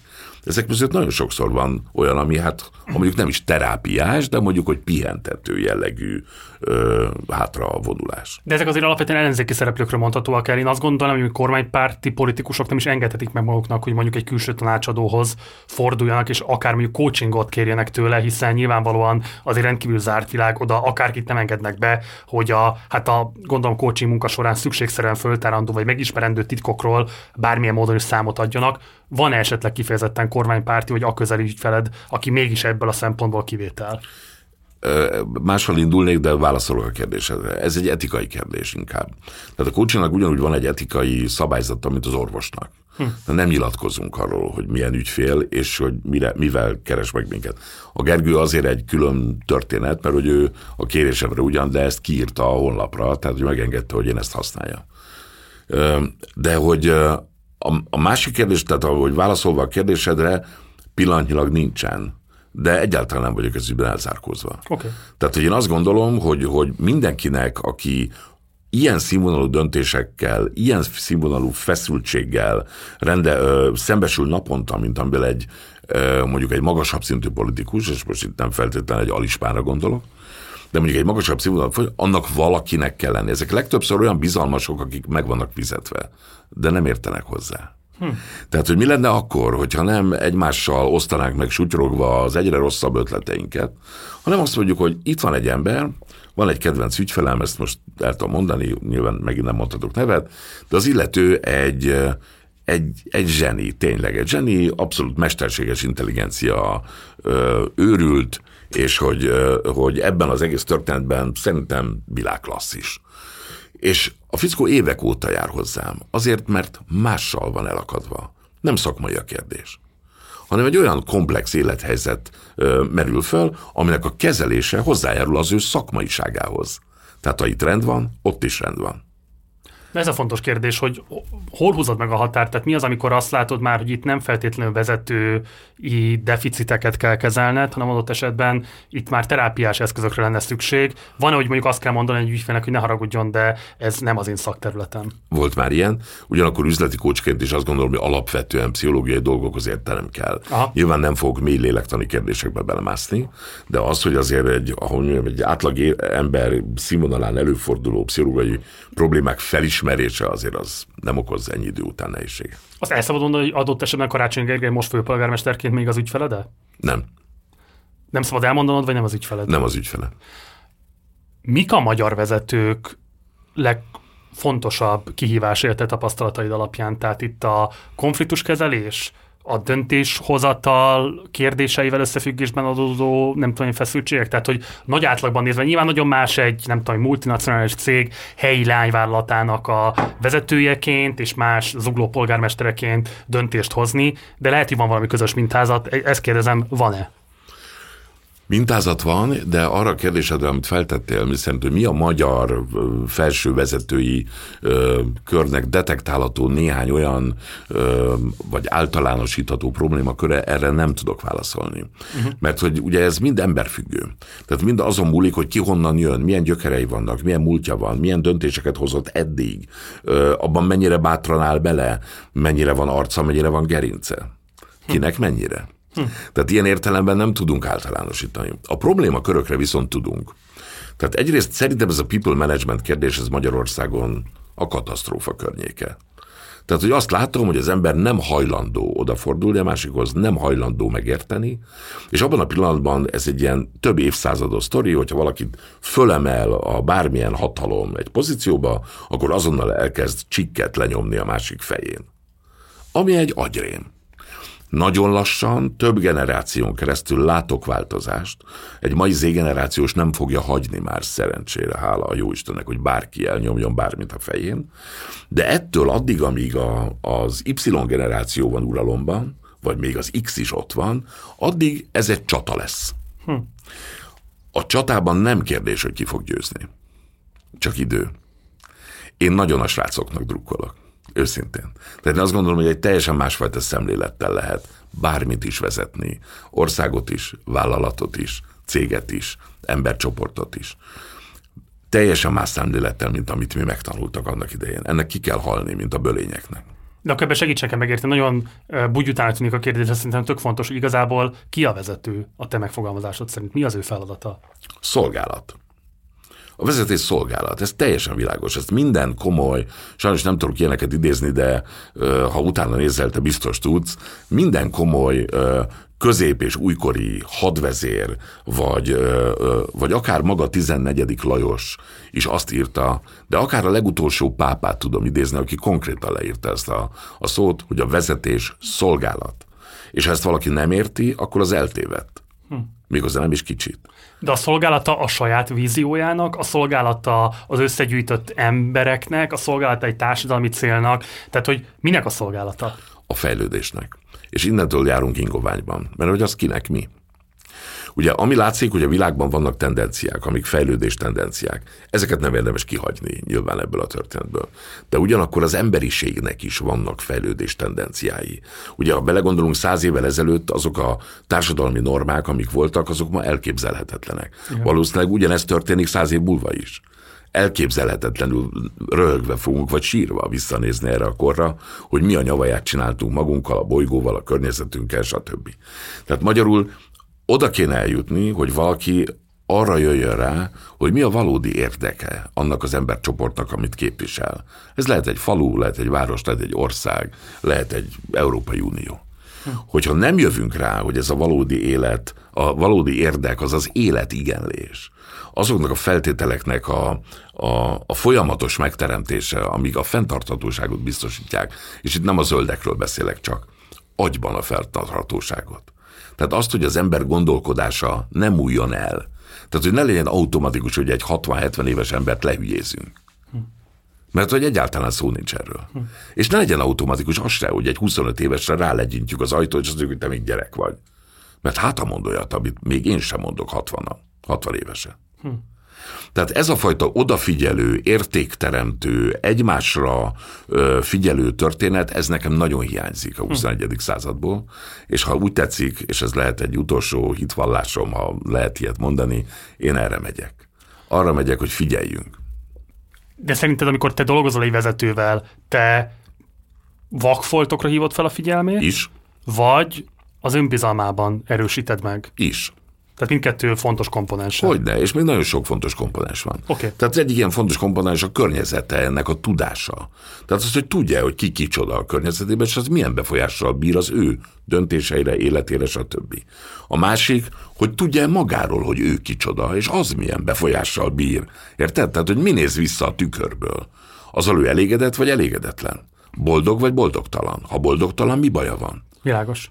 Ez, szóval ez egy sokkal komplexebb, sokkal mélyebb kérdés. Ugyanakkor coachingban ugye ennek nyilván vannak határai, de ezért csinálunk folyamatokat. De nem lehet, nincsen, hogy két ülés alatt minden megtörténik, és akkor mindenki happy hazamegy. Nézd, én amikor ö, ügyféllel találkozom, akkor az ügyfél általában azt gondolja, hogy valami baj van. Tehát akkor keresünk meg orvost, kócsot, stb., amikor azt gondoljuk, hogy á, valami nem stimmel. Nekem azt kell kideríteni először, hogy tényleg baj van-e, és vagy, vagy neki valami olyan helyzete van, vagy egy olyan speciális kondíciója, ami miatt ezt bajnak látja, holott ez csak egy helyzet. A másik történet, ha baj van, akkor el kell döntenem, hogy ez én vagyok-e, aki ebben tud segíteni neki, vagy az előbb említett más lelki segítő szakember. Aha. Ebben a pillanatban én, ha azt döntöm, hogy a más lelki segítő szakember, én félreálltam. Ezt én nagyon szigorúan veszem, mert nem értek a pszichológiához, és nem is akarok. De nagyon akarok, de már nem gondolom, hogy be fogok iratkozni egy egyetemre. Szóval a lényeg az, hogy ennek vannak határai, és az egész lavírozási rendszer alakítja ki azt, hogy ki mennyire eredményes ebben. Ugye biztos azt akartad kérdezni, hogy hogy mérjük egy kócs eredményességét. Visszajelzésekből. Sehogy máshogy. Ebben nincs kála nem tudod fleskálázni a döntési képességét és leskálázni a kockázatkezelését. Ja.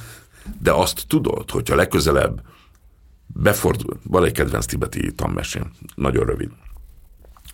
Megy az ember az utcán, befordul a sarkon, nem veszi észre a gödröt, beleesik, meghal.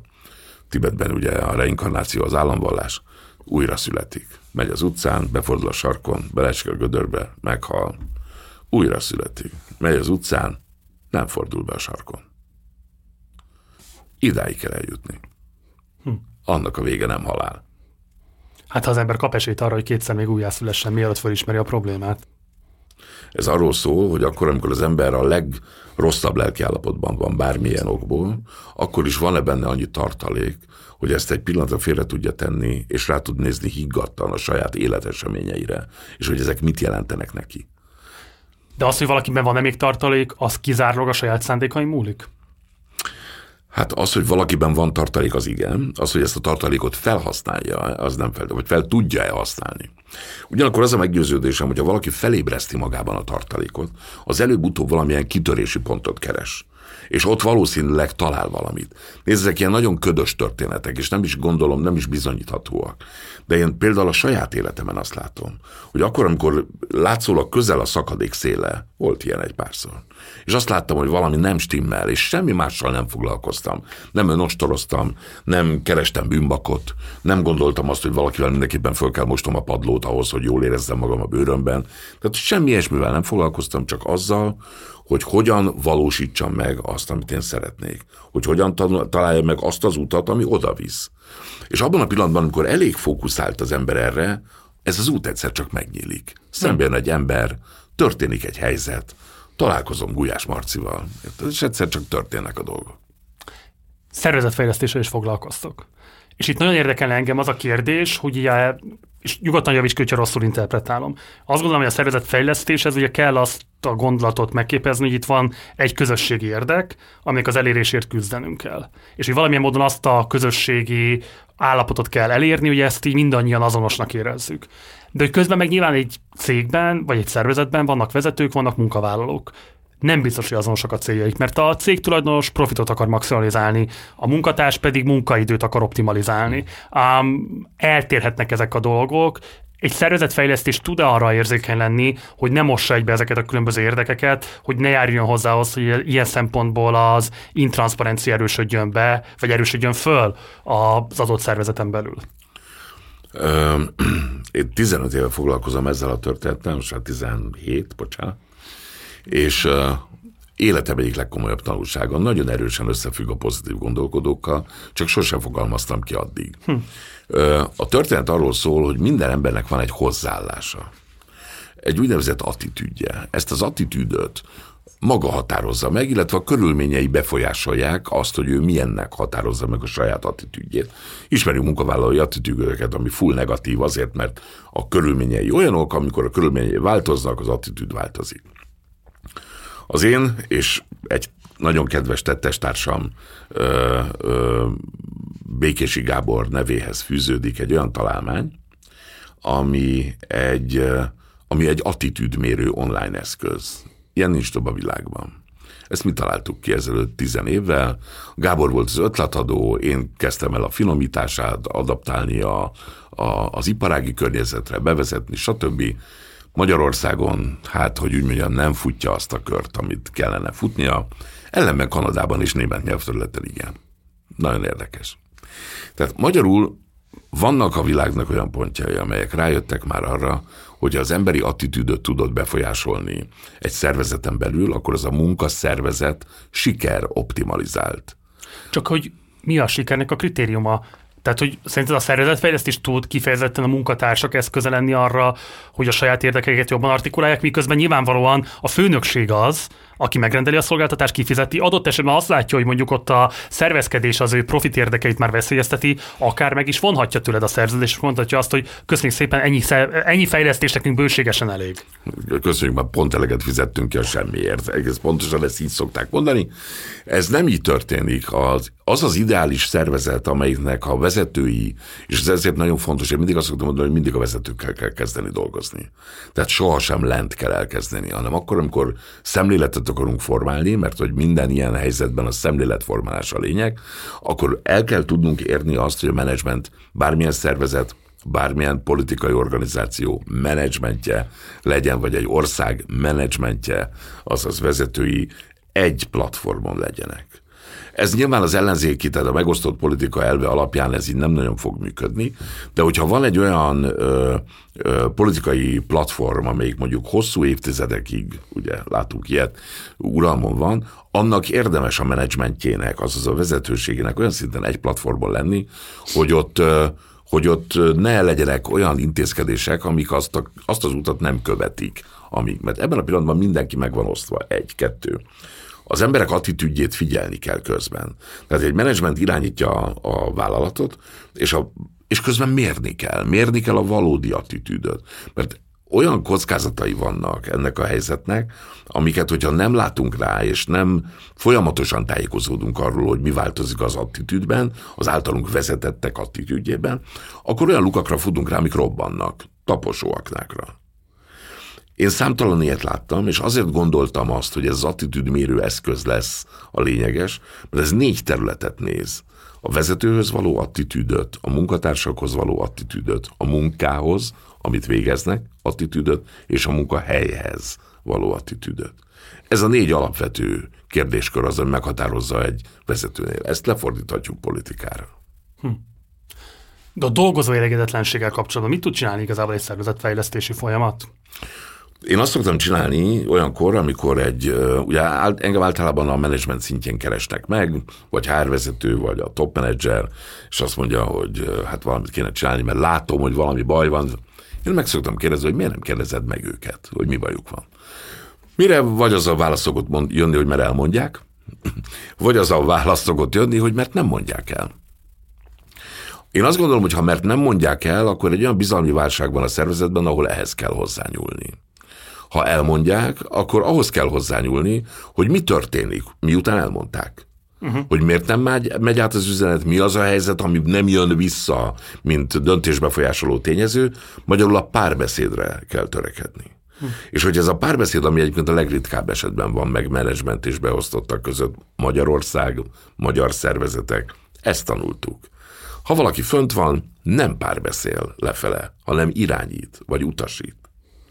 És hogyha el tudnánk jutni odáig, hogy vonjuk be, nem, az, nem, a, nem, a, nem a csak a szakszervezeti mozgalmakról beszélek, hanem arról, hogy valódi, jóindulatú megszólalásokat figyelembe lehet venni egy szervezetnél. Erről nem esik le a vezérigazgató úr újjáról a karikagyűrű, hogyha véletlenül egy szaki mond egy olyan ötletet, ami azt mondja, hogy hurrá, megjutalmazzuk, köszönjük szépen, bevezettük. Óriásit nő az az ember, vagy az a menedzsment, aki ezt megcsinálja. És a te tapasztalatod szerint, ha már előosztod a szakszervezeti mozgalmat, az olyan szervezeti cégeknél, ahol van szakszervezet vagy üzemi tanács, ott jobban artikulált problémák kerülnek elő, vagy más típusú problémák kerülnek elő, mint azokon a helyeknél, ahol ilyesmi nincs? Hát mondjuk azt, hogy inkább szervezettebb ennek a formája. Szerintem a probléma halmazok ugyanazok nagyjából mindenhol. Ami pedig? Ami pedig kulturális kérdés nagy részt. Ez az állandó, kicsit mesterségesen gerjesztett, vezető beosztott ellentét, ami alapvetően mint feszültségforrás meghatározza a magyar munkahelyeket. Tehát ha te vezető vagy, akkor úgy érzed, hogy az ellened van, ha ő beosztott, akkor úgy érzed, hogy a vezető van ellened. Ez egy tévedés. Mindenki. Nyilván senki nem ezt mondja, ugye a másik, ami egy óriási probléma, de ez azt látom, hogy én azért dolgoztam külföldön egy kicsit ebben, és nem, semmi különbséget nem láttam. Ez a intézményesített képmutatás. Tehát, hogy mindenki lehazudja a csillagot a plafonról annak érdekében, hogy ne legyen konfliktus. Igen. Holott egy, sok, egy gyors, csattanós konfliktus sokkal gyorsabb és sokkal fájdalommentesebb, mint ez a hosszú hónapokig húzódó rétes tészta, aminek a végén valaki akkor is sírni fog. És mit tud csinálni a szervezetfejlesztés azzal a for- problémával, amikor mondjuk azzal szembesülsz, hogy mondjuk a dolgozók azt fogalmazzák meg, hogy a cég, ahol dolgoznak, mondjuk látva a beszámolókat, nem tudom én, az adózott eredmény az az árbevétel 30-40 százaléka, tehát messze fölötte van annak, ami mondjuk még így akár normál piacgazdasági körülmények között is elfogadható, és emellett egyébként a béreket éves viszonylatban sem fejlesztik, pláne akkor, amikor ilyen brutális inflációs környezet van. Tehát amikor abba, azzal szembesülsz, hogy neked abban kell segíteni a dolgozókat, hogy így a úgynevezett vezetőség érdekeit, hát tudják támadni, és tudjanak azzal szemben föllépni kezdeményezőleg. Hol tud itt a szervezetfejlesztés eszközt adni a dolgozók számára? A szervezetfejlesztésnek nem dolga a támadási eszközök átadása. Tehát én azt gondolom, hogy az, amire mi szerződünk, részben azért is, amit az előbb említettél, hogy nyilván minket nem a szakszervezet szerződtet, hanem a menedzsment. Tehát nekünk azért valamilyen szinten képviselni kell azt, ahonnan, ahonnan a jövedelmünk jön. De, és ez egy fontos de, Szervezetfejlesztőként én nagyon gyakran látok olyan helyzeteket, amiket valóban meg lehetne oldani, ha figyelnénk egymásra. Ez a figyelem felkeltés, az érzékenyítés, az bizony dolga a szervezetfejlesztésnek. És az is dolga, én például meg szoktam csinálni az általam vezetett folyamatoknál, hogy keresek hozzájuk embereket. Tehát keresek olyanokat, amikor én már nem leszek, és nem én fogom képviselni ezeket a helyzeteket, akiket össze tudok ereszteni, és akik között megteremtem azt a kapcsolódást, ami eredményesé teheti a tárgyalásaikat. De ugye Magyarországon a legtöbb ilyen szervezetnél vagy cégnél ugye az áldatlan munkakörülmények, amik kialakulnak, mondjuk azt, hogy nem veszik figyelembe a munkaidőt, a szabadságolásokat nem kezelik kellő transzparenciával, sőt sokszor ki se adják, hogy adott esetben már az orvosnál szembesül a munkavállaló azzal, hogy hát nincsen utána fizetve a TB, tehát hogy szélsőségesen átláthatatlan módon van intézve a foglalkoztatása, és akkor a továbbiakról nem is beszélek. Szóval ezek alapvetően a legtöbbször azért állnak elő, mert a menedzsmenten van egy nyomás, amit a tulajdonos helyez rá, nevezetesen, hogy egy adott eredményt produkálni kell. Értem. Mit lehet csinálni akkor, amikor azzal szembesülsz, hogy adott esetben a menedzsment még lehet, hogy hajlana is a megállapodásra, de olyan tulajdonosi érdekek állnak a kizsákmányolás mögött, amiket szétteszik a kezüket, és nem tudnak mit kezdeni vele. Ez egy óriási változás, ami mostanában történik, és generációs változás. Az történik, hogy egész eddig mindenki ilyenkor széttette a kezét, ahogy mondod, és félt tovább bátran. Tehát a bátor félelmnek az a lényege, hogy ő lefele ugyanúgy taposott, fölfele ugyanúgy nyalt, mint eddig, és ennek a dolog, a dolog így rendben is volt, ez konzervált, időnként emberek elmentek, jöttek helyettük újak, a, a helyzet konzerválódott. Ma földött egy olyan generáció, vagy lassan felnövőben van egy olyan generáció, amik ezt nem tűri ami konkrétan, hogyha valami olyan dolgot, amit ő jogosan kér, nem kap rá sem magyarázatot, se nem kapja meg, és arra se kap magyarázatot, hogy miért nem kapta meg, az egyszerűen föláll és elmegy. Hadd legyek profán, nincs ebben benne az, hogy lehet, hogy őket még nem baszták úgy pofán, mint az apáikat, nagyapáikat, akikben lehet, hogy meg volt ez az attitűd, de amikor két munkahelyet mondjuk adott esetben elveszít egy családfenntartó, akkor utána nagyon meggondolja, hogy az elégedetlenségét merje artikulálni egy olyan munkavállalói környezetben, amit a magyar állam biztosít. Ez igen, az állami cégek az egy külön sztori. Hát de az kiterjed egyébként a magáncégekre is az, hogy milyen, tehát hogy hogy néz ki mondjuk a munkavállalói törvénykönyv és így tovább, tehát én, hogy mennyire igen. nincsen semmifajta intézményes biztosítéka a foglalkoztatásnak. Ebben igazad van, én dolgoztam állami cégnek és dolgoztam magáncégnek is ég és föld. Ugyanazok a törvényi szabályozások ebben teljesen igazad van, ugyanakkor attitűd szempontjából, ami szerintem alapvetően meghatároz minden, ég és föld. Köze nincs a két történetnek egymáshoz. Hm. Nagyon furcsa, egy nagyon teljesen más stílus, más vezetői ö, módszertan működik egy állami cégben, és ö, hát ennek sok oka van, ez egy hosszabb történet. De amit kérdeztél, az egy olyan értelemben ö, érdekes kérdés, hogy ö, én amit látok az, hogy egy evolúciója zajlik ma a munkavállalói közösségnek. És az evolúció, ennek vannak mellékhatásai, olyan mellékhatásai is, amik nyilván munkaadói oldalon nem annyira boldogság. Ugyanakkor az a fajta öntudat, vagy az a fajta ö, ismeret, hogy a, tehát a jogismerete, a, a saját képességeinek az ismerete, az, hogy ma egy fiatal munkavállaló be tudja magát kategorizálni, nem biztos, hogy mindig jól, de be tudja valahova magát dobozolni, és azt tudja mondani, hogy ha ennyit még be tudok magamba fektetni, bárhonnan szerzek pénzt, akkor ennyivel többet fogok érni az adott munkapiacon, munkaerőpiacon, vagy ha ezt a munkaerő területet, vagy ezt a munkaterületet, amit csinálok, nem akarom csinálni, ennyi pénzt kell befektetnem magamba ahhoz, hogy váltsak. Hm. És ez egy olyan pragmatikum, ami az előtte levő generációkban nem volt meg, még bennem sem volt. Bennem lassan kezdett, de a szenvedéstől. Tehát attól, mert az egyik helyen nem éreztem magam jól a bőrömben, a másik meg tönkrement. Hm. De az a, az a fajta belső ösztön, az akkor már bennem működött. Ha úgy tetszik, egy pionírja vagyok ennek a generációnak, de a generáció most nő föl. Tehát ezek azok a srácok, akik befektetnek magukba. Vagy ha nincs mit, mert hiszen legyünk őszinték, vannak olyan leszagadó részei az országnak, ahol nem ez a kérdés. Hát lassan már csak az. Hát igen, igen. De nem, nem, hát lassan már csak az, de a munkaerő az, amelyik kvalifikált, az már rég elment. Mert azt mondta, aki befektet pénzt magába, az pontosan tudja, hogy ez befektetheti, és Ausztriában is ér valamit, vagy Angliában, vagy bárhol. Uh-huh. Tehát magyarul ugye egy ilyen nagyon ketté választott történet van. Tehát az úgynevezett áldozatok, akik itt maradtak, akiknek nincsenek olyan anyagi vagy intellektuális feltételeik, hogy rájöjjenek arra, hogy ez a helyzet, azok az emberek a boldogságuk után szoktak menni. Érzelem.